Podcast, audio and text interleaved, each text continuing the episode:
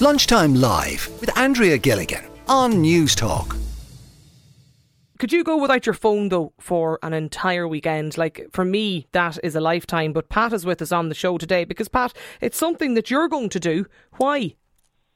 Um, I've just become kind of too. Or, hi, Andrea. Sorry, How I've, are ju- you? I've just become too busy, and I think you know with running SISU and you know being chairman of a number of companies, I think what's happening is I'm almost looking down at the phone more than I'm thinking, and I kind of don't get enough time for friends, family, life, and it's becoming a problem. So I looked at a few solutions. I tried the Focus app and I tried a number of apps, and they're really not working for me. Like how long roughly are you spending online, Pat? Um, I, I, I think the Apple update that really triggered me was late last year, where it said 12 hours a day. Now, if you can imagine, probably five hours of that is probably calls, um, and the rest is you know emails. But there's a substantial amount of social media. We have a kind of a very successful social media presence here, so there'd be a lot of social media. There'd be a lot of browsing, etc. So I got, I've got, I've now gotten it down to nine. I've gotten it down to nine. I know. I know. No, I, I, I, there's no judgment here at all, Pat, because I wouldn't even look at um, the the thing in the phone that tells you how long you spend on it, your screen time. I wouldn't even. I'm terrified even the prospect of looking at that because I'm sure mine isn't probably too far off yours. But do you find that it's um, it is consuming though? It's that's actually taking you away from kind of that normal engagement you have with people. It is because if you think about it over the weekend, Andrea, that's 63 hours. You know, and you- you're kind of going, well, I never have enough time, you know, because our business is in Ireland, UK, USA. So I never have enough time. And, you know, I, I've even found myself, you know, I've, I've four young grandkids and, you know, even when you're with them, you're kind of pulling out the phone to take pictures and you're thinking to yourself, well, I've millions pictures that I'll never look at a, if I live to be a thousand. And I'm not really enjoying the moment, and I think it's just, it's interfering. So I've come up with a, a bit of a plan. Yeah. So tell us about that. The detox is. Yeah, so I bought, I, I bought a Nokia 6300, uh, I think 70 quid on Amazon, and I bought a prepaid SIM card, and the Nokia has WhatsApp, which means I'm available to all the team if they need me. And it, I'll for, so what I'm going to do Friday evening at six o'clock, I'm going to forward my phone to that new SIM card. That SIM card will only have WhatsApp and phone calls. It's one of the, you know, one of the phones we all started off with, Yeah. the small Nokias. And if people need me, they can call or WhatsApp me. I'm not even huge WhatsApp user. You are contactable, but just you. The browsing is gone.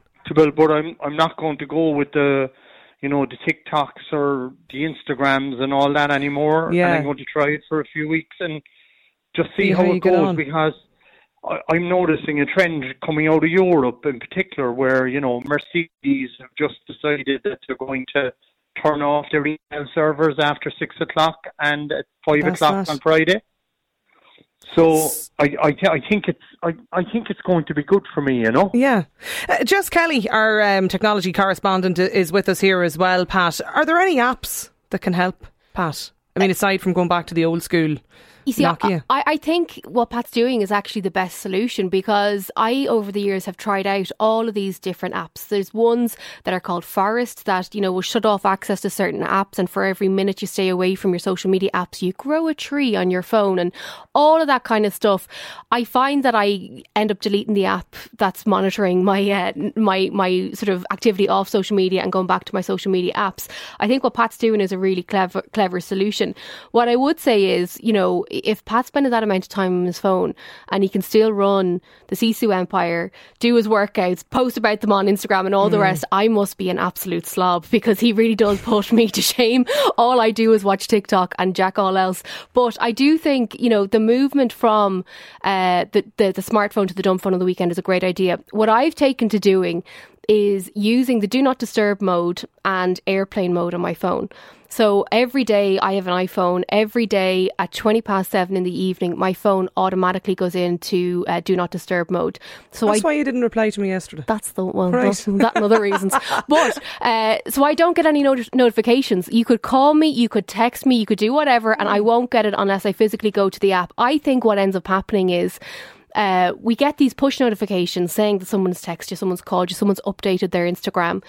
And then you go in and you fall down the rabbit hole of being on yeah. the phone. So I think you have to set parameters. I don't know that any of the apps that are being pushed are actually that beneficial. It comes down to your self control and your regulation. So things like the do not disturb, the flight mode, and checking where you're spending your most amount of time. Every phone will tell you what apps you're spending the most amount of screen time on try and cut it down bit yeah. by bit uh, and set those little goals for yourself. Pat, what sort of reaction have you had from family and friends to it? To your plan? Listen, no, no, no one believes me. Neither do I, Pat, as much as I'd yeah, love you, to. You tell a great story anyway. Well, it'd be a great challenge, you know, for you to join me. I, would love to say I would, but you know what I thought about when I saw your, your tweet, Pat, is what about, you know, updating us on your rowing session or your site, your spinning set class or whatever it is? Because a lot of people get motivation from seeing you do that, but you're not going to be able to do those type of updates. You're not going to have a really good camera to share your posts. That's like, I, I ditch Instagram, but I love taking photographs all the time. That would be my big concern.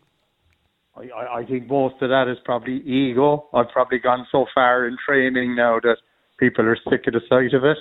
but I do think, you know, I, I do think like a buddy of mine was talking about they were at a concert a few months ago and, you know, nobody was enjoying it. Everybody had their yeah, phones out and the phone. you know, we've kind of I think we've kind of we've become really used to that dopamine hit, you yeah. know, and I think that, you know, a like or someone following us and you know what? In reality, that means nothing in, mm. in, in all our day to day life. Uh, April is with us on the line as well because April, you um, you've also tried a digital detox. Is that right?